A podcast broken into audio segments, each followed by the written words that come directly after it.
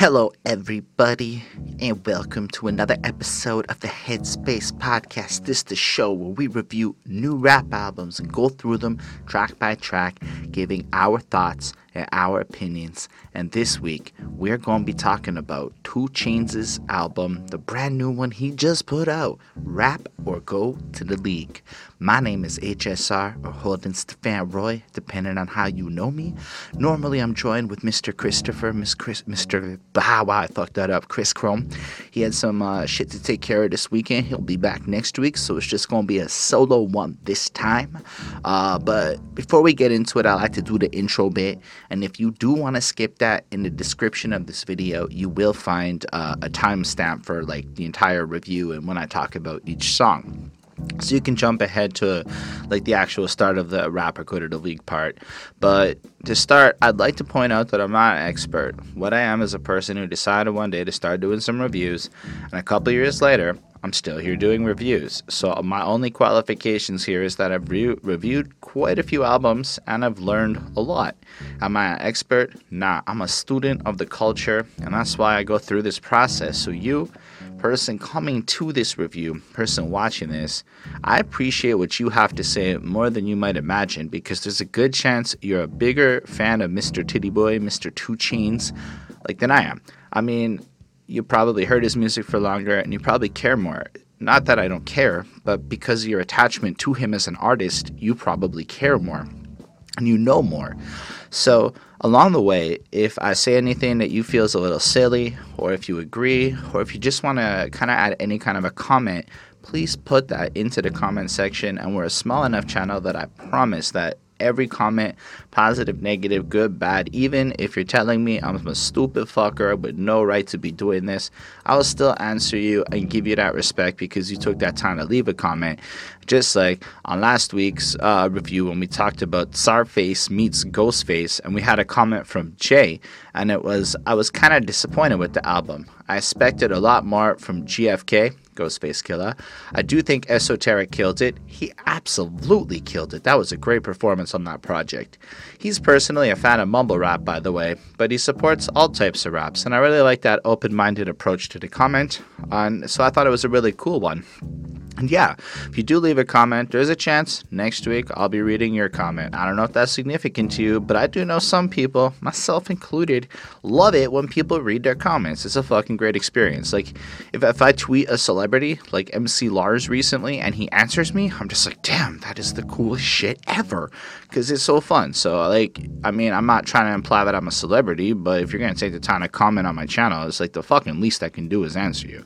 That's my philosophy. I'm really into that community community building shit. So let's let's build a community of music lovers and shit. I like the other dudes who say that shit and then you comment and then well maybe they just have too many comments. I can't really talk shit. I don't have that many. Um, Anyway, before we jump into the review, special thanks to the patrons Ismail Gidamsi, Chris Prado, Super Old School 1994, Carl, and Mr. Lindell Williams. We'll talk a bit about that at the end of the video, but without them, we wouldn't be here still, so they're dope. Um, and we're going to start talking about 2 Chainz and Rap or Go to the League now, so consider this the start of the review. I don't know, I'm in a weird mood. I, I had a nap, I had coffee, and I was like groggy and tired all day, and I just like snapped out of it. So, anyway. I like to start off kind of contextualizing my relationship with the artist, meaning when I became a fan or didn't, if I've heard a lot of their work or not. And I think it's very important, kind of like what I was touching on just a little bit before when I was saying that if you're a huge fan of 2 Chainz and you've been with him since the beginning and like you know all of his stuff, hearing a project like this is going to have a certain level of significance on you. If you're brand new to 2 Chainz and this is the first time you've ever heard him, well, again, that's going to have a certain significance to you. So in my case, um, I don't remember when I first really heard of 2 Chainz, but I do like know it was kind of back. I remember I bumped I'm Different for a while, and I'm not gonna lie to anyone here. Sometimes all I want for my birthday is a big booty hoe, and I do con- convey that to the girlfriend, just kind of like in subtle hints with some hopes that just maybe one of those birthdays, that's what happens. It's possible. You know, the, the more you behave, the more possible it becomes. I'm trying to say. Um, so like 2 Chainz to me has always well.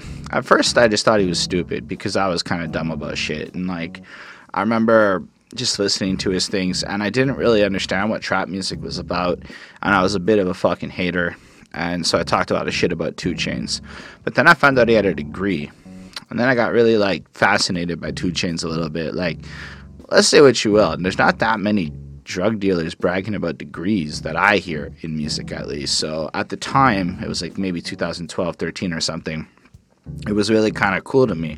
Like I don't even have a degree. I dropped out. So like fuck, 2 Chainz has outperformed me in the field of education. Um, I didn't know how legitimate he was, but like uh, this morning actually I uh, watched him talking to Sway on Sway's Universe, and I linked that below because I thought it was a really cool interview to add some context into it. So, like, I didn't realize he was like an athlete and uh, like a, you know that he played ball, and I didn't realize that he actually sold some shit. And then I also didn't realize he was like brilliant. And so I used to like make fun of him for saying some shit like I'm different because I didn't see why he was different. But then the more I learned about him, and it's like damn, maybe 2 Chainz is a bit of a different beast out there compared to some of the others. But uh, as for why I'm reviewing this album today is because he put out the Pretty Girls Like Trap Music project, and there was a remarkably, relatively at least, high number of people commenting on how good of a lyricist he was. Like, how we should have reviewed it or whatever. So I figured, okay, next 2 Chainz project, we'll check it out, we'll do it. And let's be real, he got on the Chloraseptic remix, and that was fucking cool. He was supposed to be on the project uh, revival. So, I mean, the fact that everyone out there seems to be calling 2 Chainz a great lyricist really has me wondering because I, I have never really gone through his other albums. I know his singles. Um, I know that my absolute favorite part of Mercy by Kanye West is when he goes, 2 chains, and basically drops into his verse. It's the best part of the song to me. So, like, I love his 2 chains thing. Like, I just, I never really took him that seriously as a person before because I always felt he was more of like a, a goofier, materialistic thing. But I don't know. I guess I was really wrong, is what I came to see as I learned a lot more about the type of person he is. But going into this project, I guess, um, hearing what he had to say, it was interesting. I mean, it's relative to the whole review, but he kind of said, Well, I've kind of reached this place in life where now maybe it's time to teach and grow and, and do something different than what I previously had done.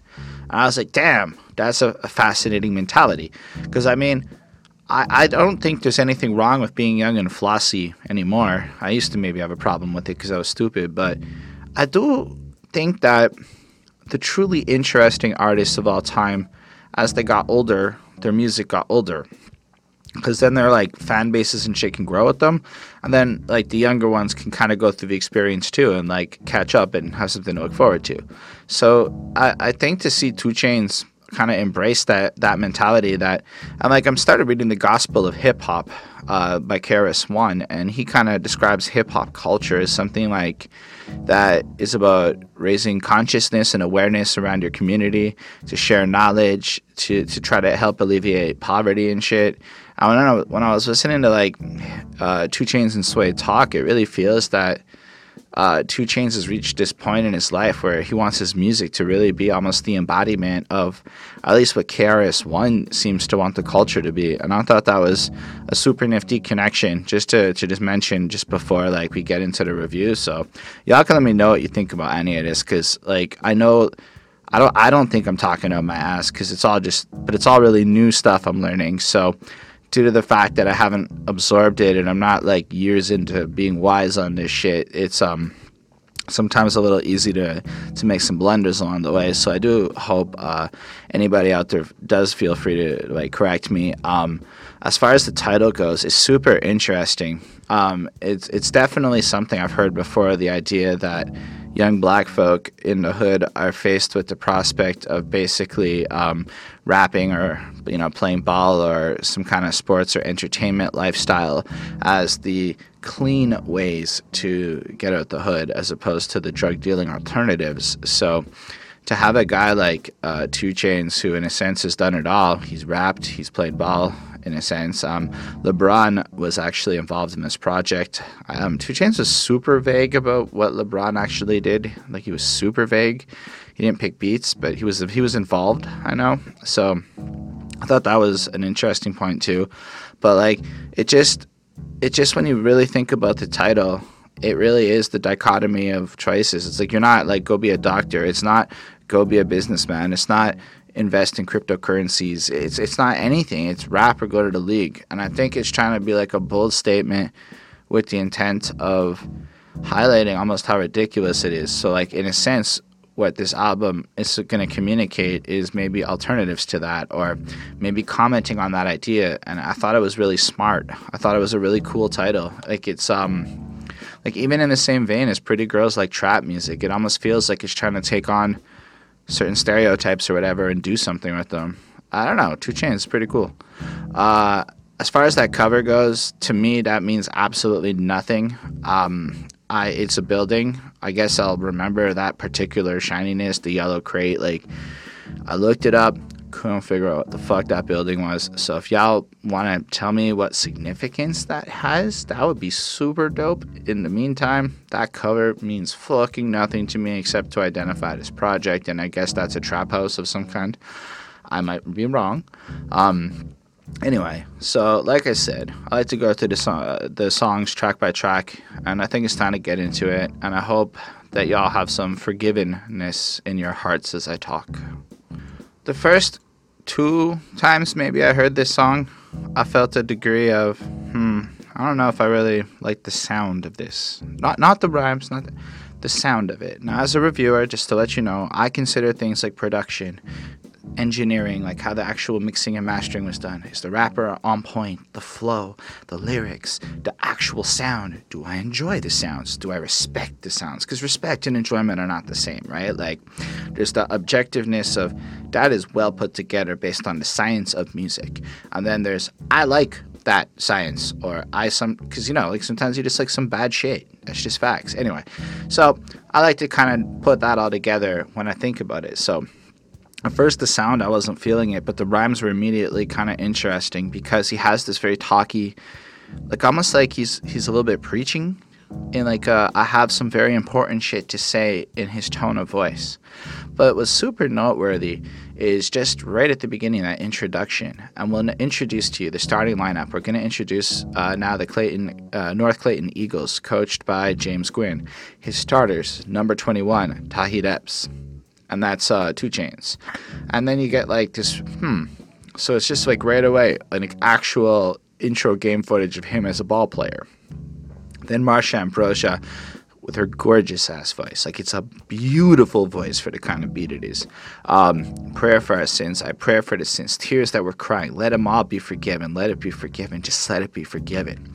And you have this idea of like bad shits happen but people want to grow. People want to be forgiven. People want to start over again. And in, in this society where like it's almost like everyone's guilty for something. Like most of us have some demon or another that in the court of Twitter and social media we'd all be guilty for society and then I don't know whether legal or otherwise. So it's an interesting chorus and it's a heavy way to start it. Like so you have the potential of him as a youth, this basketball starter, and then something went wrong along the way, just within that chorus. And I think it's a really powerful start, especially the song's like five minutes. It's gotta come in strong and it's gotta hit hard.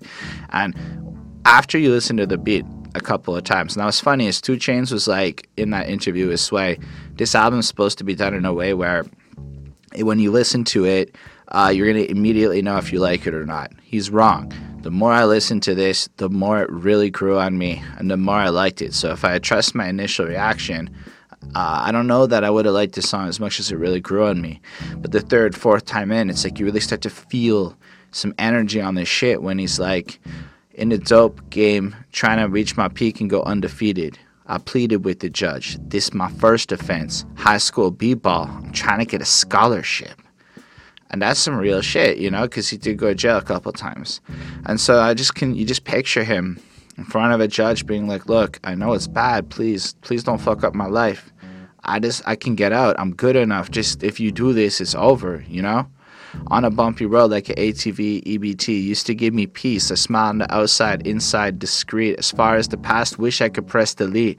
Let my dogs off the leash, rather buy it than lease or get murdered in the streets. Fine line. And then it's like this interesting twist on it where he almost regrets some of the things he's done in the past, but it kind of takes it on the death note right away. Like it, it's like it's so close. It's such a fine line, and I think it's heavy, and I think it's serious, and I think it's like real. I think it's like just talking about maybe some of the the things that haunt him as he closes his eyes at night when he has those days where like he really just gets pensive. And I feel like people who've gone through stuff, even if you're in control, even if you're living your best life, you're gonna have moments where you're just haunted by your past. And that's what I feel like this is. It's like the weight that nobody talks about. And it's really well done. But just when you think like, okay, where's it gonna go with this song? Got a phone call from Lil Fate. Somebody shot his son. He didn't make it. My head aching, hands start shaking, foul beyond fragrant. He said, Bro, what I'm supposed to do? I pause remorse- remorseful. We've been partners since public schools. Kids ain't supposed to die before us. As a parent, it's a parent, ain't no parent. Seeing stops once we leave the carriage. And it goes on with the whole rest of the verse and just kind of like maybe rethink your shit because, you know, people, like, if you die, it's to hurt, you know, and, and it's kind of blunt. And it's not like he's doing anything here to be like overly coded. He's he's just flat out saying like, check it, this is real. Remember that time Lil Fate's son died? Well, I do. I had to talk to him and have words for him because it's not right that like kids die before their parents. So from like a thematic point of view, I feel like 2 Chainz is using his platform to to try to offer some truth and and to try to maybe add a counterbalance to some of the more youthful aspirations that he had. And I like that because I feel like redemption is an important thing. And if you get older and more mature, you have kids, you become that role model in your mind. To own it and to be that person is a very commendable and interesting thing. Then there's that outro, which is just heavy and deep. And, you know, she's got like, in all his majesty and might, his brilliance and his beauty, his black and his blue, boy still slips from their lips when they address him. So that's, I now understand what that means because I read a book that, um, on the M word. And uh, apparently, I didn't know people do this, but people call black people boy no matter what their age is. And it's like, racism kind of way to emasculate men and shit. And so just kind of running through that, it's like, you know them, uh, you know them love black boy strength, but don't love black boys. Let me see your hands. Gunshot. I'm like, I don't know. I, have been trying to learn a lot and read a lot over the last while more about this type of shit, the history. Um, at some point, I have to learn more specifically about the Jim Crow shit. I mean, I kind of have a general idea at this point. Um, in general, it's just fucked up, man. How uh, the overall tone of how black people might get treated, and it's just I feel like 2 Chainz is trying to almost ask for forgiveness for maybe glorifying this shit by putting the op maybe not ask for forgiveness this is how i interpret it but he's like he once maybe has glorified some of this lifestyle and now he's kind of trying to maybe change the tone of shit in his own way and i thought it was really nice. Um like i don't know it was really a heavy song to me. It was it was so well tight like his verses it's not like he's being tricky but he's po- he's on point his delivery has such a flair to it every syllable is clear and crisp and on where it's supposed to be i'm like i'm like really impressed with his abilities because he's able to take a simple form of rap and make it so impressive that it almost is just complicated listening to the nuances of his flow, in my opinion. Like, if you really listen to the nuances of what he does and compares it against a lot of other dudes at that tempo and speed, I think he's kind of got to step up in technique in his delivery. Um, I really like this song, so I gave it a 4.5. That beat really grew on me over time. It has this nice production, and again, it's like uh, I don't know about again. I had this conversation in real life. It wasn't really with y'all, so now you're getting it again because of my in real life experience. But I, I, was commenting on how there seems to be this trend of kind of fusing old school, but like in a 2019 kind of way, and that's an amazing thing. As the trend towards uh, music is clearly shifting towards this more lyrical, like there's all, there's no like real effects. It's almost bare bones. It's almost punk in its rawness that it's kind of putting out there, and I think it's really cool. Um, all right, uh, there's still a lot more to talk about, and so the next one is threat to society. Like this has again this beautiful old school flair in that beat. Um, this song samples "So Good to Be Alive" by the Truthettes, and it just sounds really nice. Uh, that's the best I can say. It flows into the beat. The her voice just kind of works throughout the song, and it's executed in a way where you can tell that like on a production front, they took the time after like the rhyming was done just to make sure that like the right sample nuances were in the right places just to make make it flow a little bit more dynamically and alive than say your average use where it might just be slapped on the hook and then it just drops into your boring ass 16 um, a lot of those cookie cutter beats you can buy online are really boring in the verses. So like i appreciate when they make those subtleties to make it like really rich and nice sounding. Um, his rapping is tight natural disasters, all these emotional rappers, master of my own fate and I own my masters. Whoa. So in a world where everyone's, I guess, a little bit emotional and trap and everything, everyone's kind of in this new era, you know, and there's natural disasters in a literal sense, but also maybe in a musical, explosive, emotional kind of sense going on in hip hop. Um, you have him immediately following up that he controls his destiny and key to a lot of things he owns his own masters. So while everyone else is getting fucked 2 chains is getting paid. I respect that. That's a that's a cool way to start off your strong song like to imply that you is actually in control of your of your universe and you own your rights to your music that you have that kind of business acumen. At least it speaks to me as a person and it inspires me as a person. Um, don't let this smooth taste fool you. When I bust, I school you. They throw rocks and hide behind a computer. It's yellow tape and white chalk when I'm on the beat. Yeah, you rich, but your talk is cheap. Oof, that's nice. Like, because he comes in so so calm. Like, This presence of like, like you don't feel a threat per se, but there is a threat because while you are sitting there talking your shit, while you are doing whatever, he is wrecking this beat because he has the smoothness to him, but he's tight, he's on point, and he has shit to say. And uh, the way he describes killing the beat, yellow tape and white chalk, it's not like it's over the top, but it is a nice kind of swagged out flair to like a wordplay. Like it's an elaborate way of describing shit. So even if you have money, it doesn't matter if you ain't got shit to say. And then you never seen him trying to t- uh, walk a sheep. He's so famous he can't even cough in peace. Like that's an interesting point. I guess you can't smoke or do anything, or I, I, don't really know. Maybe just coughing in and of itself attracts attention. I don't get the line 100%, but I did get the point where he is trying to keep it real, flows it on over, and then you know you're like, okay, uh, you crying over spilt milk, probably never seen your friend killed, probably never seen your dad die, or played dodgeball with Fed time. I done some things I ain't proud of, like sold my mom drugs. I'm like, whoa, that's some serious shit. Like, just in the like, okay, like you sold your mom drugs. Now, I'm not trying to judge him or anything. I admire the courage it would take to just be that real, saying, This is what I once did in my life, and I can own that now. And as a grown person, I can't hide from my past. This is what happened, you know? I dodged the cops. Um, my dad, I watched him die, you know? Like, I've seen friends done. So when I hear you people whining, being so emotional, talking your cheap talk, I think about what I've been through. Your bullshit's bullshit, in my opinion. But he doesn't end it there, which is like the big criticism I can make of the 90s is that this is where the story ends. And what I what I'm happy and when I was hoping for the revival of the 90s, the 20 years later thing we're going through now, I was hoping we would fix this problem. 2 Chainz is contributing to the fixing of this problem because the story doesn't end there. And everybody's story ended there. His goes, you know, they want to sell my soul. Going once, going twice, never sold. Best story that was never told. Keep in mind that I have several episodes, a lot of things to be thankful for. A wife and three kids. I'm gonna make it four. I mean, hold up, hold up. So he did all the dark shit.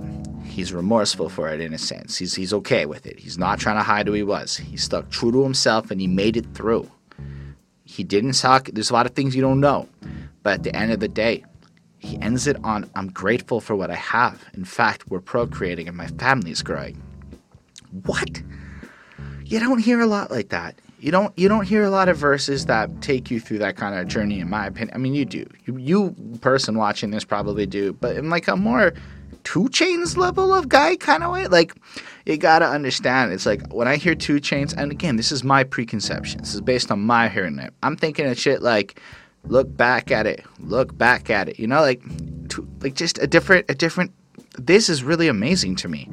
I'm like, I feel like everything I thought I knew it's just been blowing up. And this is another album on that list of people who talk shit about how hip hop is not being made, don't know what the fuck they're talking about. So when he does go, never get the credit I deserve. I don't know if you hear in every word. I now know I have to go back and listen to everything because he's right. I never gave him any credit, and he has at least earned and deserved that shit, in my opinion.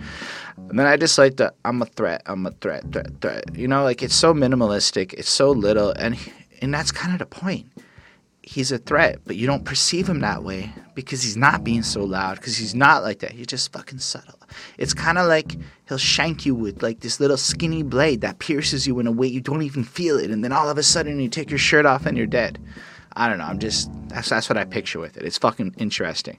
Second verse is pretty fine. Um, I don't know if there's a lot more, except that I love the fact that he points out how much he learned from Coach Gwynn. You know, like how he just learned how to deal with conflict almost through basketball. Balance, eye contact, elbow room, follow through. That's it. And in a sense, like when you're grinding, that is basic project management described in 2 chains language. So I mean, plan, make your lists, uh, eye contact, figure out your goals, define your targets, elbow room, you know, make sure you understand what you got to do when you got to do it, follow through, execute the plan, make it happen when you said it would. That's project management. So good on you, 2 chains, for dropping corporate knowledge through street rhymes. Um, another line that again just blows my mind because you're sitting there like uh, i sold dope and rapped about it on my mixtapes. I had respect but i gained more. You'd rather be underrated or unemployed. Hmm think on it. And it's something that i really should think about on sometimes because we get a little bit too big for our britches. Maybe something at your company pisses you off at work or whatever. And then you hear a 2 chains talking and he asks you a really pivotal question. Do you want to feel undervalued or would you rather be fucking broke perspective, man. Really think about that shit. What is what is the bigger play? You know, and I really felt inspired by that shit. Anyway, I like this song more than I liked the last song. I thought this was like, wow, we're on track two, and I'm blowing away by 2 Chainz. This is a 4.75. I can't give it the five because there's just there's just something about it, a little something that makes me now want to go put this on in like a preference kind of way. And I want y'all to know this is subjective preference. Like a five, I actually gotta want to bump that shit. I want to listen to this in a pensive, I want to learn way. This is like something to put on now and again. And I don't mean that disrespectfully. It's just my feelings on it. I heard it. I feel inspired by it. And I'm going to be quoting it as dope shit. But the sound is not 100% my favorite. Um, even if the talent's all there. Uh, anyway, instead of just defending my grades that are really high, uh, fuck, I don't know. Sometimes it's weird. I don't see you. I can't. It's just me in a room right now. Let's talk about money in the way. So I'm a bit of a geek. I like technology. Technology to me, like I love it the way like rappers love fashion. I literally have that as a line on my song that I'm working on. It's like I'm into tech like rappers love fashion. Um, but then I heard him on this very track as him as in 2 Chainz go. It's definitely in the way the bezel get replaced. I'm like, that's a good. That was it. That was when like I felt like the weight of 2 chains. It clicked in my mind. All he had to do was talk about some shit that Samsung talks about, and I'm in. You know. So bezels are like the edge of your screen, all right. And so the big trend in like fashion. So in a sense, this is the flossiest song. Like it's, a, it's a, sorry, flossiest line about like so in the way some problems. Let's say your tech, your people, your whatever. You got to upgrade, replace it. So in a sense, bezels on phones and technology monitors has been something that was considered in the way. It was like retail estate of screen that was being wasted. So you replace the bezels with more screen, creating a bigger upgrade. So anything that was in the way, like money, can be spent on better technology to have a bezel-less experience. Therefore, the money's not in the way, and you have a more practical fucking tool. I was like, listen, you're gonna be making some fucking bars about being richer than me. At least rap about something I would care about. And somebody did. So thanks, 2 Chainz. I really love that one, that line that's line of the album maybe for me in terms of like my favorite that I've heard that caught me off guard. Y'all don't have to agree, but that's really where I'm at with that one. Um, this song is flossy. Uh, the beat is not my favorite, but it's really well made. So I appreciate the sound of it. I appreciate how well put together, how sample driven it sounds. I appreciate how he flows on it. And he really does. Like right off the jump, psychedelic flow on the dope and the antidote, fade down the street from the pocket store, what you know, going back and forth in and out, moving lateral. That's a really cool line because it's almost like he's on the flow and he's weaving through the beat. And as he's doing it, he's describing it, you know.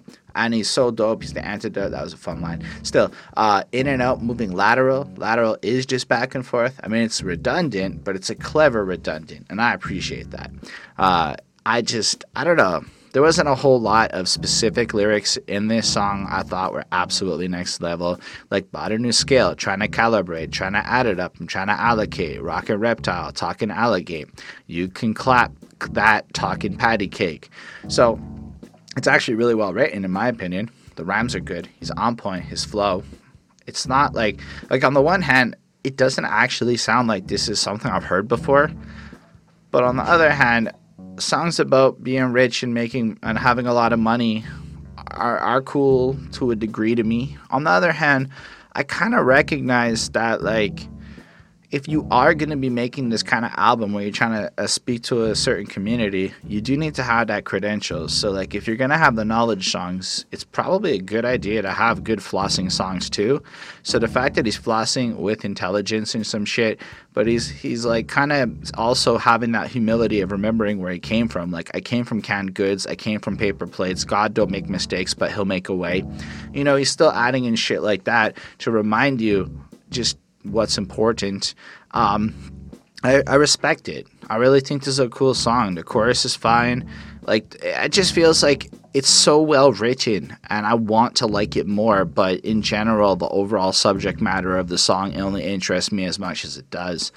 Still, I admire what 2 Chainz is doing here. I think it follows suit with this like theme. Um, and the fact that again, like just shit, like he's adding lines like Basil, so that you're Googling shit and getting interested in new things. Like I, I, that's what I'm hoping. He's able to mix all these different angles in. So it's almost like in the same song, he has like a little line for so many different types of people. I think that's really cool and really impressive.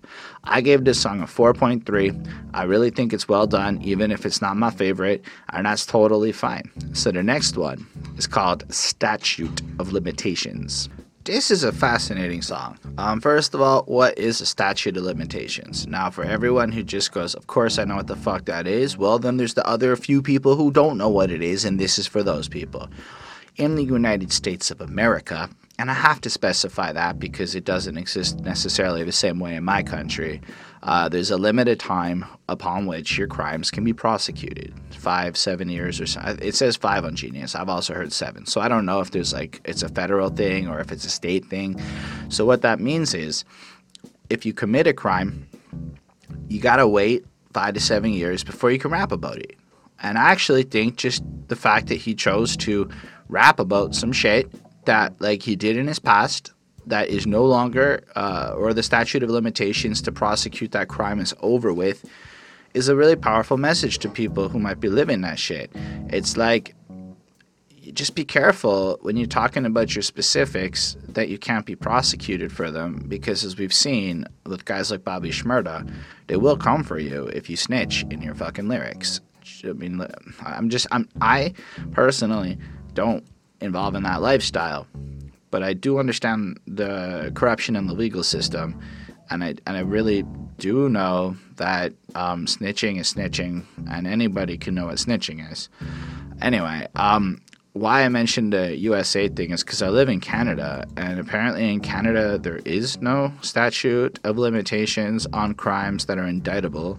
So as long as you can get indicted on a charge, even if it's 60 years later, in theory, you can uh, go to jail for it. And um, I just read an interesting lawyer piece this morning saying that unfortunately this means that we're prosecuting people from like all eras and not necessarily focusing on newer, more relevant crimes. So I was curious to know what your thoughts on statute of limitations were because up until today I never thought about it. So thanks 2 Chainz. Apparently the song was supposed to be called something else, but then in light of what it was about, uh, they changed it. And as far as what it's about, McDaniel Street, I had a bag full of bombs. South Side, I used to serve Little John, so we sold little dr- uh, drugs to Little John. on. A Godboy road, I shot dice with Troop. That's a significant person according to the internet. Uh, hit the D mall and I served with Big Unk. Anytime 50 came down, I served Buck. You get the idea what this is kind of is. He's just kind of citing some of his more significant adventures as a dealer, you know. Carbon 15 hit me, Jeezy won a zip, and Weezy going by any everything set to brick. Like these are significant players coming through, and when they needed some shit, 2 Chainz was the guy they got. Then his chorus, um, I thought was, uh, oh, sorry, right before the chorus, I really like he goes, See, I can run a checkup, and you just run your lip. I can run a checkup. And he repeats it a bunch, and it's like, You ain't running shit, is how he ends it right before the chorus. And I thought that was cool because, really, he can back up the claim. I mean, he really can. And considering how many people talk about selling drugs, who lease and do all that lame shit. I can't say names because I don't actually give a fuck. I don't really follow the gossip side that much, but since every legit rapper seems to be talking about all the fake people in this, in the industry, and you meet these guys, and apparently you know, like even K Reno said, like you'll meet somebody and just know. Um, it's just kind of like, yeah, I, he can do it. He's legit, and you should be careful running your fucking mouth, especially if you didn't even commit that shit when you're talking to 2 Chainz, you're dealing with a ex drug dealer, ex athlete, used to take people's girls with me, you know, and then he just kind of rose. And that's an interesting just thing. It's like, this is my credentials. This is where I come from. You know what the fuck is up. Who are you? What are you even talking about? And then, you know, I kind of really enjoyed when he went, You won't meet a girl that says she left me. I left her on the left knee soon as she effed me. I, well, it's not like a particularly great line in terms of ingenuity, but it is definitely a, a more interesting way to describe fucking uh, a wham bam thank you ma'am situation. Yeah, no girl leaves him. It's always him bangs the girl takes out, so he's so fly. If you're gonna do it, be cool like that. Do some shit where you can be like left her on the left knee, you know, left me, you know, rhyme that shit like that and make it sound interesting. I thought that was nice. Uh, overall, I just I just had a little bit of trouble getting into the sound of this one too. The sparse beat was really nice, but I feel like it was a little bit more on the trappier side that I, don't relate to as much, or the sound, it wasn't really in the sphere of what I, I want to put on, but I still really like and respect what he's doing with this project. So it's almost like in the last couple, the first two songs I really fucking like. The next two songs I really respect, even if I don't like it quite as much. So I gave it a 4.35 because I can tell how well made it is. I can tell how on point is, how tight it is, how well done it is. And my, my enjoyment is just a little bit of the grade. Um, anyway, that's cool. And I believe we get a little friend joining us on the next one as we talk about our high top Versace's. Um, I don't know any other guys from the ghetto with a Versace deal. Um, maybe not Versace, but I do think that ASAP Rocky could have a Versace deal. So I just want to throw that out there. Maybe I don't know what I'm talking about, but he looks like the kind of guy that could get a Versace deal. Um, anyway, I had a lot of trouble with this one because it's a really well made, flossy trap song, but like Young Thug doesn't sound bad to me. I don't understand the hate towards guys like Young Thug. Like people think that what he does is talentless. I hear what he does, and it's a little bit like it's not like my favorite the effects he uses and shit, but he he's really articulate or enunciates well. I find him really clear. I find he has like a, a cool bass melody. I feel like he enhances flow, but he still has this like flow that's his. I mean, he says like almost nothing that I care about. I mean, I got yellow shit sucking my socks off. Uh, it's so crazy how this money started a lot of stuff. All this motherfucking money starting to double up. It's fine. This is not really. Me. I'm not the audience of this song. But 2 Chain still raps well. Like 2 Chain still comes in and does his shit. Like I'm a beast, I'm a dog, I ain't taking no days off. I appreciate a man on the grind. Autumn cloudy ass diamonds got your necklace look like fog. I guess that means that you're um I guess yeah, diamonds are supposed to be clear, I suppose. So if you have bad diamonds, they'll be cloudy. I don't know. I don't fucking do the jewelry thing. That's not me. But I, I get it. Even if I was rich, I don't think I'd do a lot of jewelry. I don't know. I, I respect it. Like the way 2 Chainz just loves jewelry. That's really cool. Because like as much as I say I don't have jewelry, if you made the jewelry do technological things, I have all the jewelry. Because like an Apple Watch is jewelry. I can't afford a cool watch like that. But if I could, I'd have like eight of them just lined up, like every fucking watch synced to my phone. Yeah, no, I get it. I just have to remember that I treat tech the way these guys treat fashion and shit. Fair enough. Um, when my foot been on the pedal, I've been on this level. When I married Kisha, only time I'm gonna settle. Hope you prepared. Yeah, the dragon's there. Yeah, I've been spitting fire. No, you motherfucker scared. It's fine. It's fine. Like this is not really one that I'm into. While I recognize how well done it is. I don't know. That's something I find happens more and more as I listen to stuff that isn't meant for me. Because that, not when you, and this is the part of the album where I find I uh, when it's a good album, I'm able to say this. These songs have been kind of different, sound wise, changing it up. So we're five tracks in, and I feel like we've gotten five different concepts and five different sounds. Couple flossy, but different kinds of flossy. So this one isn't so money in the way. This one is more fashiony. I don't know that this is 100% for me. But from an album point of view, he's reaching more people by doing this, and he's creating a, a, a it's all sticking to his main theme of maybe looking at the different cultural parts of hip hop uh, and just what's preached to people and like what's out there. And I think it's really cool uh, in terms of how he's sticking to the theme of the album, even if this one is a little bit more, on my opinion, on the vapid side. I still feel how a lot of people want this kind of sound, and to be able to do more of a lyrical, heavy tone song, followed by something like High Top Versace. And I know there's some other heavier shit coming.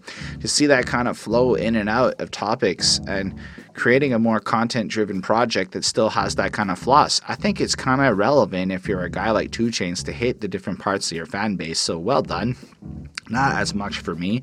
I give it a 4.15. I would definitely skip this one personally, but not out of like, oh, this song sucks, but just there's other songs I like on this project, and it's hard for me to get into this subject matter.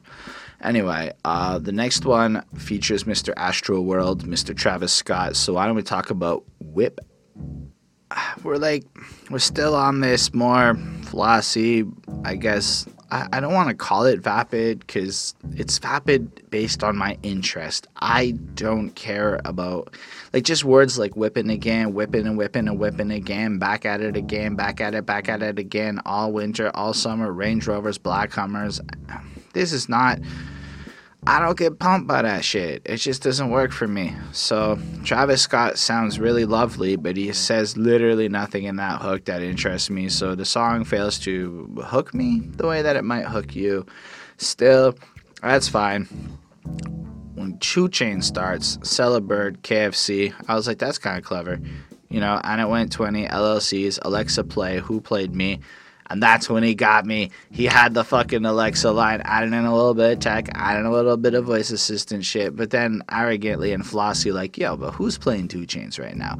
Now I'm gonna go ask Alexa if people, if that's a question, or I don't have an Alexa, I have a Google Home. So I'm gonna ask the OK Google if that works. I hope my phone didn't just, oh fuck, my phone did. Thankfully it's locked. So you can't even fucking do that, right? Because if you're using an Android phone like me and you say OK Google, it's gonna fucking trigger and it's gonna record what you're saying and ask a stupid ass question. The worst is when you have the little OK Google in the living room and your phone, and then the one it picks up both, but the one on your phone does not understand what the fuck you're saying, and then the one anyway. I don't know if you guys use these. This is just tension. Um, I like the uh, the line if Zoo Finer than Fashion Nova because uh, I don't know. I've seen a lot of their clothes. There's this one girl on who puts stories on my Facebook, and she keeps buying shit from them, and they look like they're pretty solid for what they do. I'm curious, you know, if y'all buy clothes off of Fashion Nova or know anything more about the company, but it does make you really want to see what's in them jeans if the stuff is really nice. You know, it's like it's it's fine. Um, it's just not I, I just don't really know what I'm supposed to be taking personally from this song. But it also has to do with the fact that I don't really live this life and a lot of this shit. Like, I'm not into the fashion, I'm not into that kind of flossing, so it's a little bit hard for me to get into.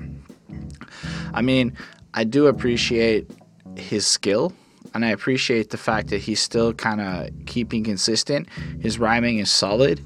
It's just like she do whatever I want. Yeah, I had to Maybach for five years. I still never sat in the front. Yeah, that's a cool line because other people drive for him and shit. I guess if especially if you smoke a lot of marijuana, you should probably not drive. It's good to have drivers. Um, I bought her designer Lil Mama. I'm proud of her. Uh, she got a body pick out of a lineup. She ever leave me, I'm coming to find her. Whip in the kitchen. I'm chef at the katanas to me that's that's just good. It's just like he's rhyming words to me. Um, it's fine. I'm sorry if this is not the right reaction. I respect the talent. I really enjoy the sound of the beat. I really enjoy the sound of 2 Chainz. So like if I tone out what he's actually saying and I just let this song play and I don't think about the words, I actually really enjoy the vibe of the song. And I think it's actually really fun to listen to. But once I start thinking about the words, I go into st- I, I, think too much and it kind of ru- ruins it a little bit for me. I'll give this a 4.2. It's really well made, but the last three songs are not 100% for me. They uh, it was a little bit harder. This is the part where I was like, uh oh, the first two are so good. Am I am I gonna like what's left on this album? I don't know. Let's go through the rest of the journey together. Y'all can find out as we talk about NCAA. So this is a cool song. I feel like that this is really playing up on the title of the song, rap or go to the league. So in the first verse, I think we're talking more rapping, trapping, that traditional style of thing. Um, I smoke myself. I take this open beat. I smoke myself to sleep. Got myself for free. Make a left, right on the street. You know, and he's just kind of spitting and just kind of walking you through the story almost feels like describing the trap life a bit. Uh, my, said, fool, that's the ocean. I use good pussy like it's lotion. I shoot a for promotion. Drop my album off the court to make them post it. I told you trapping is a sport. I'm like, damn, that does sound a lot about the kind of shit, you know, you would look at and how people play it. And I suppose it really kind of can be viewed as a sport, especially with money or fame as the scorecard. I want to comment a lot about like what you know the the circumstances of being a drug dealer, the ethics in it, but when you do look at it from a music perspective, yeah, it's a fucking sport. You know, just watching the rappers go at it and trying to be fly with it and trying to do it all, and sometimes it almost feels like people take it to a more extreme situation. Anyway, um, I like when he said, "My last my last bitch got some hair you can't ignore. I told her I might take her on tour. I used to roll my weed in front of the store, then drive so fast I disrespect your car. I told him that my drizzle caviar. I'm playing with the clit like a guitar. I just feel so flossy. It just feels so fly. But then I'm like, what does that have to do with the NCAA? That was my thoughts at this point. Then you get the chorus. Yeah, NCAA, we the young and dangerous. We be balling hard. Yeah, I just want some paper. Yeah. Oh, yeah, that makes a lot of sense. There's been quite a few people who's covered the plight of the NCAA. So, I mean, the quick version, which I'm sure most of you know, is um, they're contractually obligated to make no money. They essentially play for free. They make billions of dollars for these colleges and these organizations. The coaches are some of the highest paid public servants in America, as in your tax money is paying these coaches as they make these billions of dollars. And um, basically, it's to the point where, like, you can't sell merch, but they can sell merch with your likeness. And if I'm not mistaken, it's like one of the only ways to go pro is to go through the NCAA. So you have no choice but to do it. And you're completely like fucked. They're broke. They're overworked, and they have to maintain good grades because they're here on scholarships. It starts to get explored in the second verse.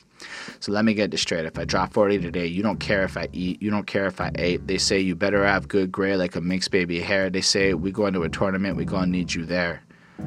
I'm like, damn, you're just a fucking, you're just cattle. It's just, you're just a fucking, oh, you're black, you're giant, you can play ball, great. You better be there, you better show up. Oh, you want money? Remember that scholarship? You want to go back to the fucking hood? That just sounds dirty. And it is dirty. And I really appreciate that. And then he kind of goes through the verse. Um, I can't wait to go to the league so I can buy my mama what she want. This, that mindset, that mentality made me a killer fatality from the public houses to a couple houses to a couple cars, sipping couple tea, no teacup. Just a bully. I've read up with a fully. My mood changed about money. Might open up another company, put that in an LLC. Like, how you gonna try and sue me? And that's it. Like, so let's say a kid did want to make money off of their likeness, they could literally be liable of being sued, which is what you like. You're supposed to do this. Like, if I pop and my brand, my face, my likeness, my image works, I'm totally going to be having that as a company so I can profit off of that. But because nobody owns me, I can do that. Because of these contracts these kids sign, they can't. But then there's no other way around it. Because what? You're not going to take the scholarship to go to fucking school? Like, that's the whole point of the grind. It's just such a twisted fucking system. I digress. Then it touches on Manziel had the highest selling jersey. Bron moved back to Cleveland. Drake made a song about him. Man, he ain't even working. And that's just powerful. Like, because these kids can't profit off of the time when they're in school, because all it could take is an injury or maybe a scandal or maybe a something happens to you So they can't actually make bank. They can't do anything with it. They have no security nest. And that means that let's say there's a funnel of this many people that could be making money off of their brand and only this many people will ultimately get to the final stage.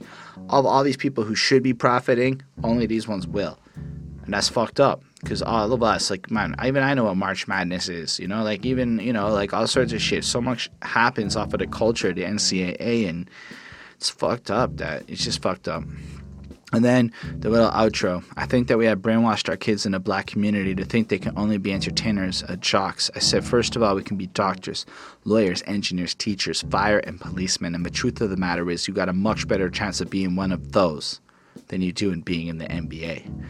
And that's a powerful idea and a powerful sentiment because it's kind of true. Like, really, numerically speaking, even if you're in the worst circumstances, you have a higher chance of getting into law school because there's just more available positions in law school or med school than there are players who play in the NBA. Now, I might be a bit of a hypocrite. I'm trying to be a rapper, podcasting, fucking everything. Don't get me wrong. I'm still chasing that dream, but I also have a day job, and I also know what happens if that the dream doesn't work. So but I'm also privileged as fuck with, you know, coming from Canada and being in a very different life. So I'm not trying to compare that. Sometimes I forget who, you know, what I'm talking about. But like, I don't want to imply like I know better than the mentality, but I know what 2 Chainz is trying to teach and what mentality he's discussing because I used to be poor. And when you grow up poor, you do, it is tough to believe in making the right choices and you will do sometimes more desperate things. Anyway, I I like this. This is this is like wow. All of a sudden we're back at it. All of a sudden the album's back on tone with like cool shit in my opinion. And this is a 4.5. I really really enjoyed this song. The next one features Kendrick Lamar and it's called Mama I Hit a Lick. So in his mind, uh, and this is from 2 Chainz' own mouth on my interview, hit a lick is anything. Like whether it's crimes to songs to winning to losing, it's just I, I did my shit. I got my things, no matter what it is. I accomplished or was successful in a thing. So mama hit a lick. Abandoned another podcast. That's, that would be my version of it. Maybe your version is something more illicit. Maybe your version is something more 9 to 5 Maybe your version is what it is.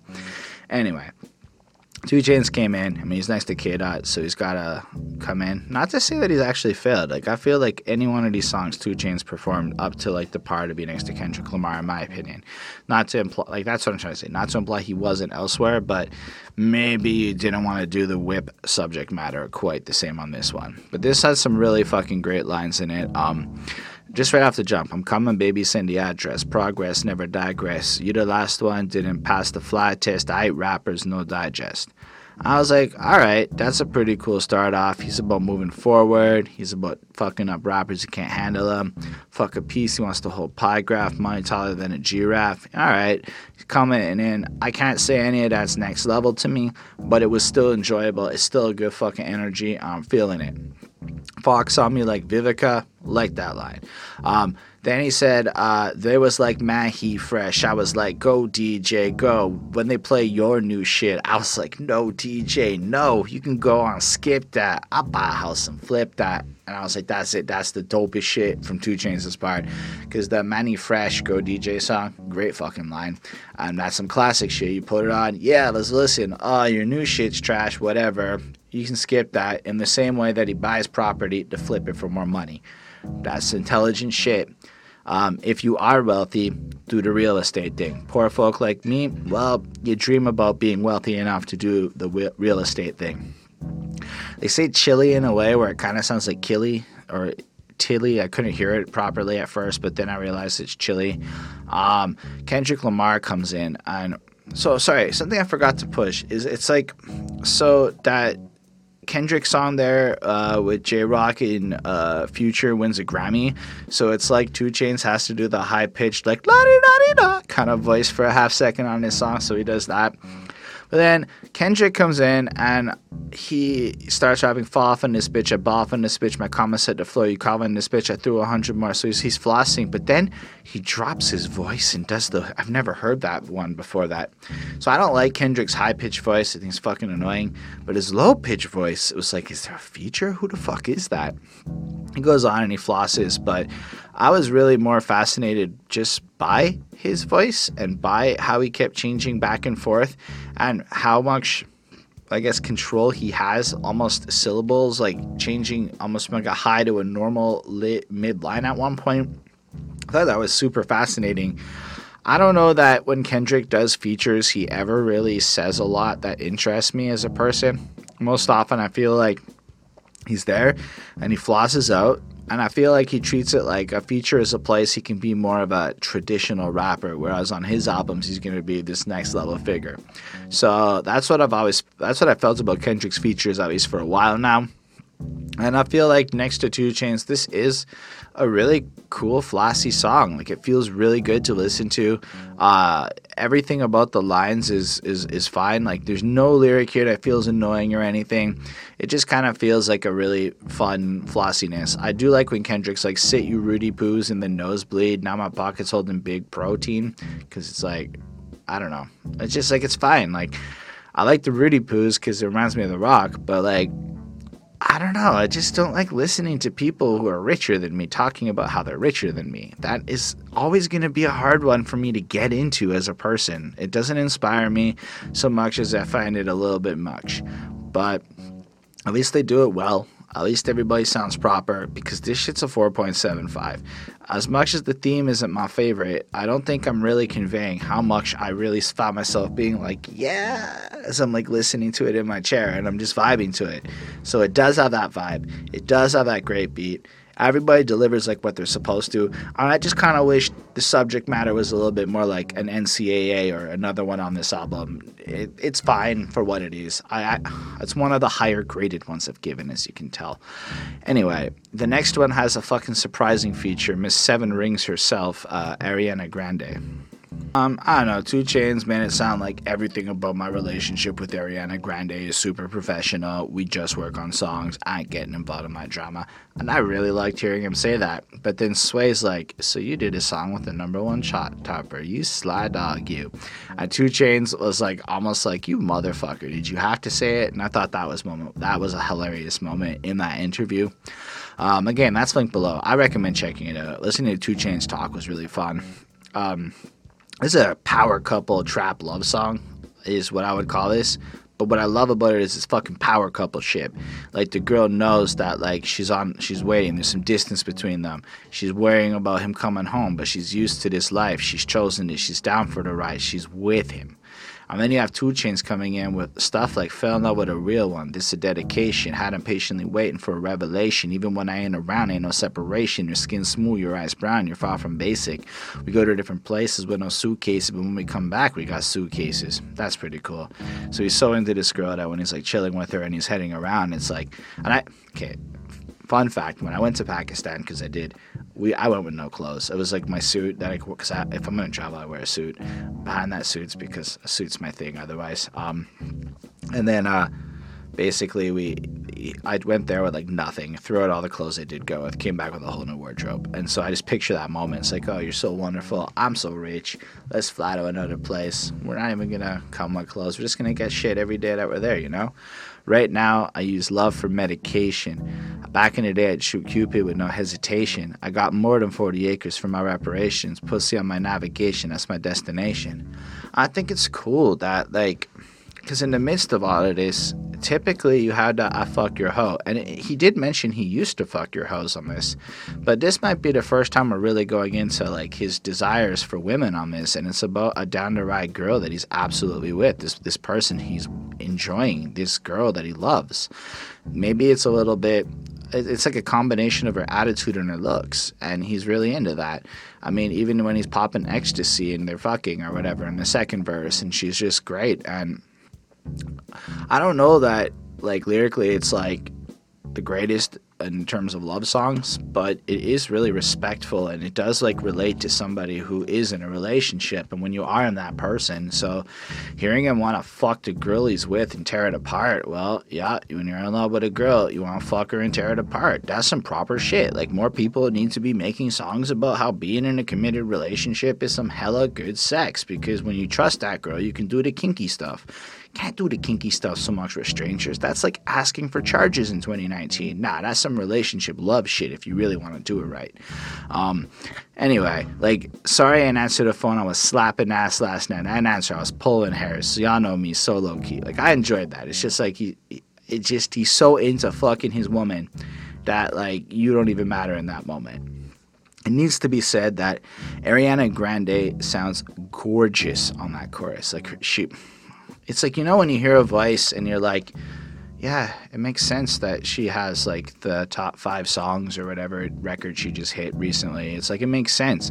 I mean, I can't stand the thank you next. Like I hated that one. Like I just she sounds so depressed and boring. But here it's like when it's like this power couple type love, her jadedness really works. I liked it. I really like how she sounds. I think they work really well together, and I look forward to the next 2 Chainz Ariana collaboration. This is this is cool. Um, earlier in the podcast i mentioned how like it's really cool how they kind of use different samples and shit to like lace into particular parts to create like a dynamic effect on the beat. And i feel like they used ariana's mm kind of like sounds just randomly almost randomly placed throughout the song not on regular intervals to enhance the beat and create like an extra level of flair. And it's just really cool. It's just a really good song. It's like this is one of the better rap love songs i've heard to be honest with you in terms of at least in the trap genre. So I really dug it. 4.5 on 5. I could recommend this to people who are like, blah, blah, blah. Nah, man, this is some married people fucking shit, or at least relationship level fucking shit. That's more relatable than fucking host to me, at least. So, anyway, I enjoyed that. Unfortunately, I feel like my trend of enjoyment got clipped a little bit, as it's a girl's best friend. I learned on this song that Lil Wayne was 2 Chainz' best man, and if you go to Genius, you can see a picture of 2 Chainz getting married, and there's Wayne standing next to him being his best man. Um, Ty Dolla Sign is up on this shit. Um, he's always good on a chorus. He's always doing some vapid shit like Dollar Sign, I'll buy diamonds, buy some diamonds, I'ma buy some diamonds, I'ma buy some diamonds, I'ma buy some diamonds. They say diamonds. Diamonds. They say diamonds. A girl's best friend, best friend, best friend. I wanted to read it to you like that because that is the actual chorus read out in words. Now, he makes it sound nicer and it flows and whatever, but I don't like diamonds much because I went ahead and learned about the diamond industry. And then, you know, you watch Blood Diamond with Leo DiCaprio and you start Googling shit. And then, yes, there's cruelty free shits and you can get clean diamonds and stuff. But I'm a person that, per- that, this is my beliefs. You don't have to agree with me. That by buying clean diamonds, dirty diamonds, any kind of diamonds, you perpetuating a bunch of fake shit. Like the diamond industry scam of engagement rings. Like I told the girl, you can have whatever ring you want as long as it's not a diamond. You can find shit that's more the ring can be more expensive than a diamond ring. It's not about the money. It's about the principle of the diamond. And that's my personality because that diamond is a girl's best friend line is literally one of the best marketing scams. I think it's only 100 years old nowish. It is one of the best scams a generation has ever been subdued to that has forced crazy amounts of debt on people. It is so ludicrous. That's not what this song's really about. So I just and if it is and I missed the point, my bad. I took it more like, well, I'm rich, so I'm gonna buy some shit and she'll fuck me. Anyway, uh, I am playing, so no switching to the next plan. I need insurance on them chains down my neck plan. Then I told Shorty earlier with the X Games, I ain't playing, I ain't tripping, I ain't tripping. I'm a hitter in the oh, oh, oh. I'm a grown man, I ain't gotta bleep it out. But he did kind of bleep it out. So you got a new watch, let me peep it out. Yeah, new shit. I, I don't know. This this again is really like this is the least for me song on this album. It is it's fine. Um, so they let hit me at the jeweler, hallelujah. Let's spend some cash, get some more ass. I'm gonna pop some more tags. I'm gonna get some more bags. It's almost like Dr. Susie in the flow. No disrespect, actually. That's a compliment because I like the lyrical flow of Dr. Seuss's writing and it, it works. Some people might take that in a bad way, but no, it's a compliment. I, it really is. I, I think this song is well put together. I think it's exactly what it's supposed to be for a vapid pop song, but this to me is a vapid fucking pop song. I give it a four because it doesn't actually annoy me in any way. It's just to me, it was a little disappointing to hear this, like literally right after the power couple track with Ariana. Although technically in power couples, you can fuck people on the side because everybody trusts each other, and it's not really about that. So maybe it works. I don't know. I, I just this one was weird for me. I had a little bit of trouble with it, but as has been in the trend on the album, when I had some doubt, the next song blew me away. So let's talk about Two Dollar Bill. So this song has 2 Chainz and Lil Wayne, along with E40, basically describing in their verses how they are rare. Because the chorus has, I'm rare, I'm rare. And you're like, okay. And like, you know what? The first couple times I heard it, I'm like, this is so bland. But no, no, no. It hypes up. It's like a build up. It's like a kind of like a, a simple that blows up into like something more explosive in a more vocal way. So I was like, okay, I can get into that. So he's rare, like a two dollar bill. Okay, and it is it is a rare thing. I'm not going to call this hook the most brilliant thing I've ever heard, but it is interesting because um, at least in Canada, two dollar bills. I remember when they phased them out. Uh, we have toonies. Let me let me let me take a quick second here. This is my change cup, and if I reach, I don't know if you saw my cup. I wasn't looking at the camera. Hold on. No, that's a loonie. We are, in fact, to pull out and show you the toonie because you probably have seen it. But this is a toonie, a $2 coin. And you'll see there's a polar bear right over there. That's a polar bear. That is uh, a $2 coin that replaced our $2 bill like sometime in my lifetime. I might have a $2 bill somewhere, but I don't think I do. That was, that was, I don't know if that was interesting to you. Um, anyway, 2 Chainz comes in and he's rapping proper. Uh, spit cool shit, need Mucinex because he's got a cold, so he needs the medicine. Oof! Diamond chain around my neck with the crucifix. I mean, okay, I like the first line more than the second. Got a family now, so I got a pipe down for a young hoe. Fuck up my timeline. I'm like, okay, so he's got a family, meaning that if he fucks some hoe and she puts some shit on blast, his timeline's gonna get fucked up with stories and scandals and gossip. So essentially, what Mr. 2 Chainz is saying is he's got to behave and not fuck some young thought for randomness. He's got to be smart, you know? I wear my shades at night like Corey Hart. That's a good line. Corey Hart's, that's a good guy. That's a sad thing to think about. Um, uh, anyway, uh, I don't know if that's really what I was thinking. Maybe I'm wrong. I was thinking maybe it's not who I was. Uh, sometimes I, you know what? Y'all know what I'm talking. I'm gonna, just gonna keep going here and stop trapping. And the plug say I broke his heart. Aw because he had so much money coming through. So that's a big deal that he stopped. On a seafood diet, I don't fuck with pork. I respect that. The more I learn about um, health and shit, it's kind of cool. I'm not into seafood, but I respect where he's coming from. And I like that because the more people that kind of mention just dietary choices and choosing to eat smarter, the better we as people and healthier will become. I'm obviously not a skinny person I have enjoyed shit food most of my life, and so this kind of lines remind me just to eat better, you know. Uh, I'm rare like a that's loyal. Oof, that's a that's a good line. I'm rare like a girl with me that ain't spoiled. So if you are a girl with them, you gonna be floored. You're gonna get a lot of nice things, whatever. I'm rare like Mr. Clean with hair, because Mr. Clean doesn't have hair. Um, anyway, it's also a line that kind of whatever. Um, then the, the chorus kicks in, whatever. I don't know why I keep saying whatever. Sometimes it's like mid song, I get all like weirded out that I'm fucking boring or sucking or something. I digress. Uh, verse 2 has Lil Wayne, and I really like how he starts off I'm rare, I promise, I swear, I'm high midair, don't vomit up here. And he wants you to know that he'll get fucked up and you don't have to worry about cleaning up a mess. And that is how Lil Wayne starts his verse. Um, like the 13th floor, fuck it, I'm gonna take the stairs. So a lot of buildings will skip a 13th floor literally and not have it there. And then for, I guess there's no elevator stop at it, so you have to take the, the stairs to get it. I'm not 100% sure the implications of the line. Um, like what 2 Chainz wears, that shit's from Rio de Janeiro. I thought that was cool, like because I could just you know Weezy's just going off the off the top with it, and so he looks up, he sees what he's wearing, goes, oh, that's from Rio de Janeiro. It's in the fucking line. Runs on through. I find his verse to be quite flowing well, really enjoyable. It just fits this song. It's proper. But really, E40 kind of steals the show. Rare like real rare like 12 figures, rare like Wagyu steak, rare like 88 Polaroid pictures. Those are all definitely rare things. And it's Said very quickly with his typical E40 crazy style.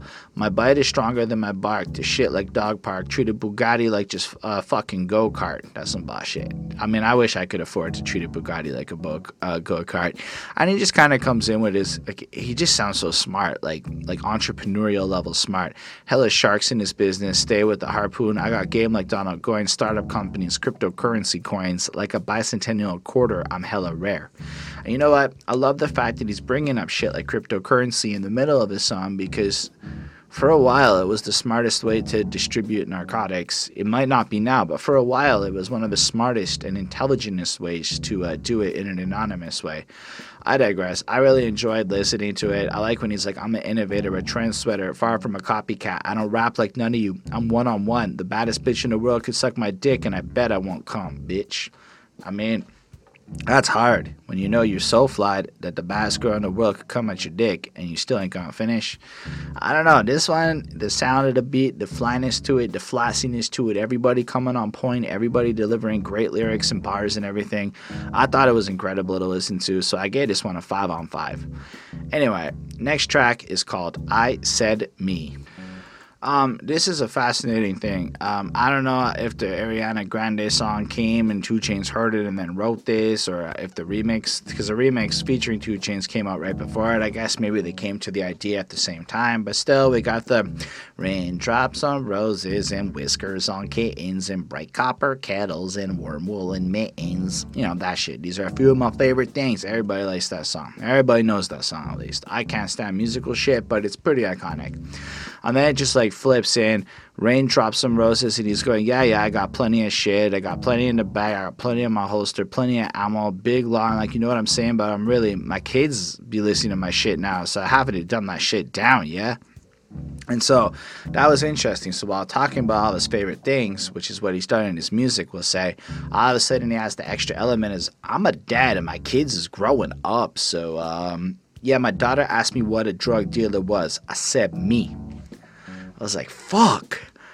That might be one of the hardest lines on the album, I think, because that is some unapologetic, sh- unapologetic shit. And it's also not something I think you hear a lot of. Like, yo, when your kid approaches you and goes, Daddy, you used to rap about selling crack. What's a drug dealer? Well, I'm a drug dealer. When the lawyer asked me what a fucking killer was, I said me. When the bitch asked what a real was, I said me. Overseas in a yacht asking who it was, I said me. And then I don't know, flows into the song. I get high if it's the right amount. I get a buzz checking my account. I get tipsy eating red pussy as they dripping because the feds looking. Teriyaki on my portobello. So many rats my house look like a fender better. And it just kind of flows. I like when he said, I didn't have no work done like Kendall Jenner, like kind of authenticity, yeah, that feel to it. Flows on the verses, and it's just hype.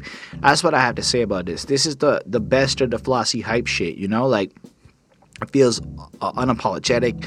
It feels like this flair to it. It feels almost like a pinnacle of the album moment. Like this self awareness on the track that gets delivered is so powerful.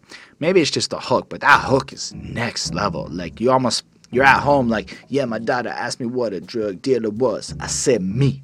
Like, I don't know. Maybe I'm just that kind of person, but I just felt like this one I got so into so fast. Um, I just lost my count counting blessings. 12th grade got locked up for possessions. Tried to call God, he ain't answer. Sent me the voicemail, he pressed cancel. Load the AR for temper tantrums. Around hit it AR, damn son. She knows she is uh, snack like concession. I used to sell crack out detention. And you just like hear like the kind of life that he has going on here, the violence, the drug dealing, the whole situation. This is who he is, and he fucking owns it. And then, of course, he keeps doing these fucking lines to appeal to the geek in me this shit here real as hell. No VR. It's fucking dope. I love it. I love the way he's approaching this shit. Um, chorus kicks back in. I like how he keeps sampling shit. Like I said, me, raindrops, roses. Like it's just cool the way that they're doing this. And then, you know, third verse flows in, comes on through, and all in all, I gotta say, this song is literally one of the best on the project. I would say if I had to say there was one song I listened to I might point to I Said Me. I'm kind of torn between Two Dollar Bill and I Said Me. Those two songs are like the flyest points of this album. So like we went from like the worst song in my opinion to like the best two.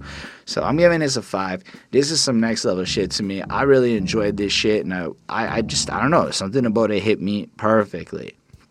All right. Next one is I'm not crazy. Life is. Um, I feel like this one just kind of has each of these guys describing situations where people felt they were they were crazy, but they still kind of persevered and it was worth it. So like, 2 Chainz starts us off going that good ass weed though. I feel like good ass weed can solve any problem. I get what you mean, 2 Chainz. Understood.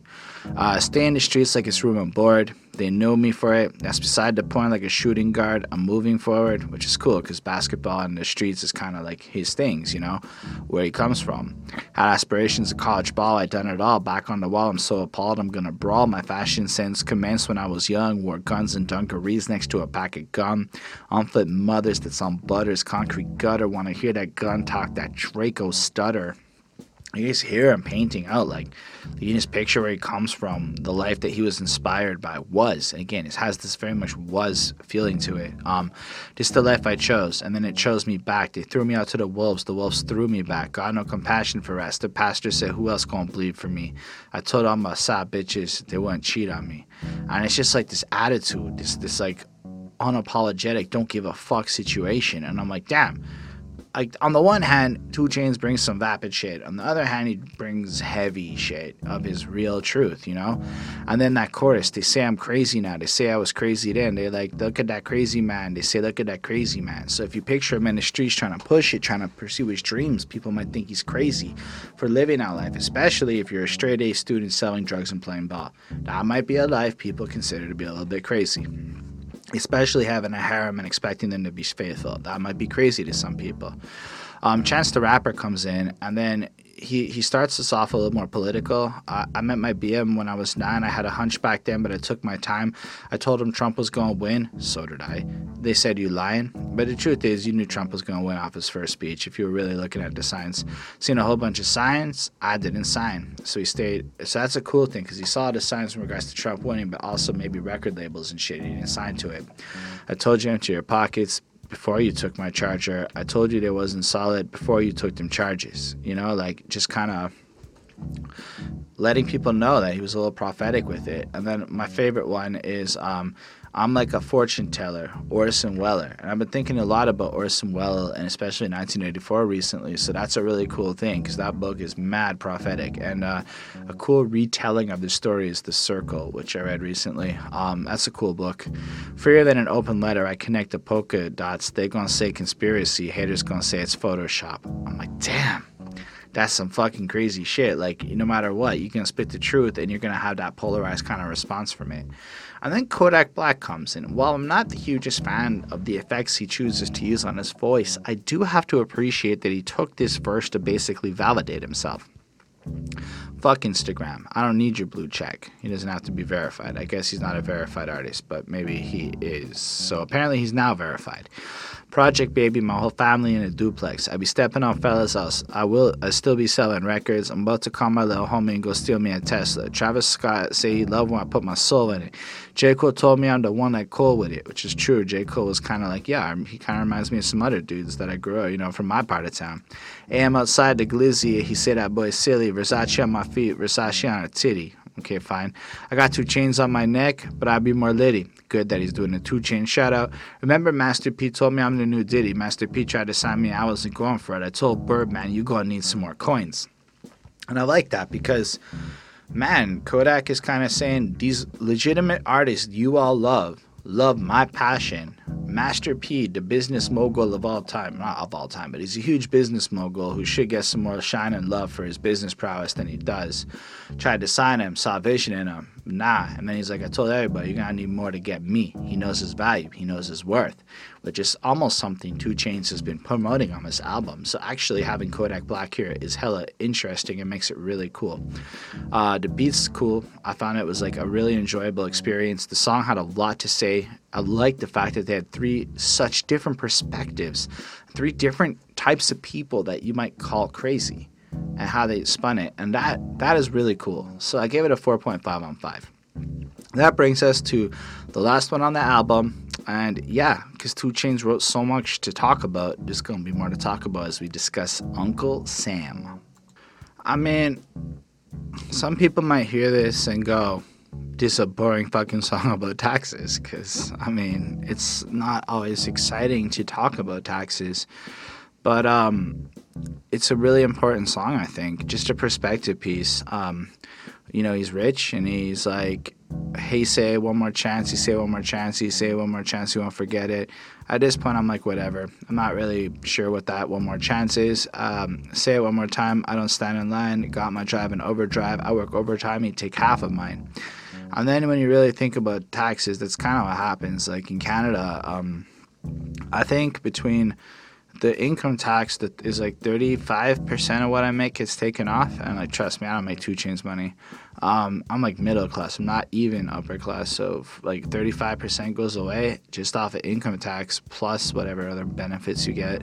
Um, and you have to have insurance, right, in Canada, if, if your company offers it. So that's like an extra little bit a year. Um, and then there's sales tax, where in Quebec it's 15%. So essentially, I'm giving up like literally half my money to taxes personally. So hearing a song about taxes, knowing how much I pay in taxes, I kind of like that. Um, they say, uh, yeah, my uncle, like the middleman, is stealing on the side to survive. They say taxes gonna pay for the plan. I think Sam taking grams at the bag. That's just a hook. Uncle Sam taking grams at the bag. I think Sam taking grams at the bag. Yo, let me tell you one thing. Maybe Uncle Sam uh, isn't selling weed because federally it's whatever, but Quebec's literally taking grams at the bag. There's a couple, there's a couple people who scaled the weed that Quebec sold, and it wasn't exactly honest. I believe that Quebec is putting packaging um, into the weight of what they sell, which I believe you're allowed to do. So if you were to purchase one gram, and 0.4 of that gram is the weight well, that is not a very nice gram, Mr. Government Dealer. Uh, I digress. Uh, I don't know that the verses or anything were that interesting to me. What bracket that you put you in all depends. See the taxes paid to government to build a new bridge. See to take from the rich, give to the poor and sick, and account liability on both sides of the fence. See the education levels around here don't exist. Taxes pay 12, but don't pay him to kill the kids. What it that what it is. That was just a cell phone in his hand. I think Sam taking grams at the bag. And so I mean, in a perfect world, the taxes would be like the rich get taxed, and then the poor would get the money, and then everything would be good. But in his reality, the poor never gets the money, so it just ends up being like when they kill, when the cops who are backed by Uncle Sam are killing kids with cell phones and shit, like literally shooting them down and stuff. Maybe it seems like these people are taking all your money and they're shooting you down. So it kind of feels like Sam's taking grams at the bag. Then um, he does in his outro a little bit more of a talky thing he describes what tax is a mandatory financial charge imposed upon a taxpayer by a government organization in order to fund various public expenditures. A failure to pay, along with evasion uh, or resistance to taxation, is punishable by, uh, by law and that's true. Um, tax is like a social agreement that, like, if you accept your identity, you agree to this contract where you pay taxes in exchange for social services. You don't have a choice, so it's kind of like you have to do it, or it's illegal and they can put you in jail. But um, yeah, so it's kind of like you're being extorted by the government. I mean, I'm okay with paying taxes, like I get it, and I'm okay with the whole notion, but when you really think about it, it's kind of fucked up when there's all the corruption and bullshit that does go on. Like, I'm not okay with taxes in a system that allows corporate lobbying, which both my country, even though it's illegal, does, and your country and the states probably does. And if you're in everywhere, it's everywhere, okay? In that world, it kind of sucks. Um, and then so if you make more than a half a million, you make over a hundred thousand a year. Sam want thirty-five percent of that, which is almost forty, which is almost fifty. I just told you I give it fifty because he's not including sales tax, which would push it up. I remember being in the game song. I know a lot of people. You know, he had to pay like two million in taxes, and then Diddy's like, I had to pay a hundred, and I gave him a hundred five just in case. You know, so it's almost like you have to pay a little bit more to bribe the government so they don't even dig deeper and come back and claim you owed them, even if you're being honest, even if you're doing it right. Um, this song is kind of heavy and it's long, but its purpose is not so much to entertain you in the sense of being a fly song, but to educate you on that this is a very important subject that people really need to know about. And tag, I, I really admire it. I give it a 4.6, and I think it is a very interesting way to end the album because it's almost like if you make it, regardless if you rap, go to the league, or do something else you still have to deal with taxes. And so ultimately, the real trapper, the real people exploiting and whatever would be Uncle Sam, the government. That's cool. That's an interesting, almost punk way to end this album. So, uh, as far as the project goes, I gave it a 4.507. I know sometimes when I grade my Classic Quest albums, that's my cutoff. It's a 4.5, it's a classic. I don't know that I know that this is a classic album. I think this is a really well made album that furthers the point that real hip hop is being made. Like that real hip hop culture shit that's meant to educate, inspire, and lift people out of like poverty. And I think that's his goal on this album is to get you to think and to be smarter. So for that, I admire that hip hop uh, that 2 Chainz dropped a very powerful project and a really great project and a project that I think deserves a lot of respect. I don't know if this is the 2 Chainz project per se, but I think this is a great project. And what this does is secures me as a 2 Chainz fan and has me excited for his next album. So I'm really looking forward to seeing what he does next. I hope he continues in this direction.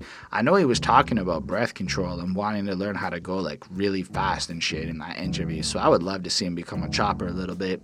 But I just I'm so impressed by the maturity and the the fact that it's like a grown man trying to be a grown man on this project.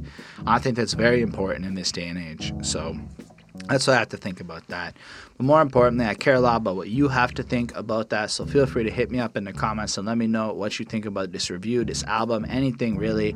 Uh, I'll talk to you. Uh, you know, that's what it is in the comment section. Uh, special thanks to Liddell Williams, Super Old School 1994, Chris Prado, uh, Carl J, and Ismail Gadamsi. They support what we do. They helped us get a new camera. They're to help. They just keep helping us and inspiring us. And it really matters, you know, because it's not the easiest thing in the world to day in day out make these reviews, but to know that these people support us and uh, really just inspires us, and uh, they get to tell us what albums to review. So, as an example, this weekend we're uh, recording a review for Lindell Williams. We're going to be doing Boogie Down Productions Edutainment, and if you join the Patreon, you can force our hands. The following week will be from Carl, and it's going to be Goodie Mob Soul Food, and that is just kind of where it's at. So, you can check us out there and tell us whatever you want. Get access to content early as long as I'm on time with it. And uh, yeah, we have a public Discord now that you can join in the description. And if you join the Patreon, I'll send you the link to the private one so you can talk to us there and kind of have a little better access to us. And we're going to look into more cool things to give you over time. I dropped a project recently on Spotify, iTunes. It's even on this very channel. If you want to just hit, you know, the behind that suit thing, I put our music as like the top shit so you can check it out. Uh, and then, yeah, so you can let me know what you think about that. And on that note, I'll look forward to the next review. That K Reno shit's still coming. For those of you wondering, I'm going to record it soon. Take care. Have a wonderful week. Peace.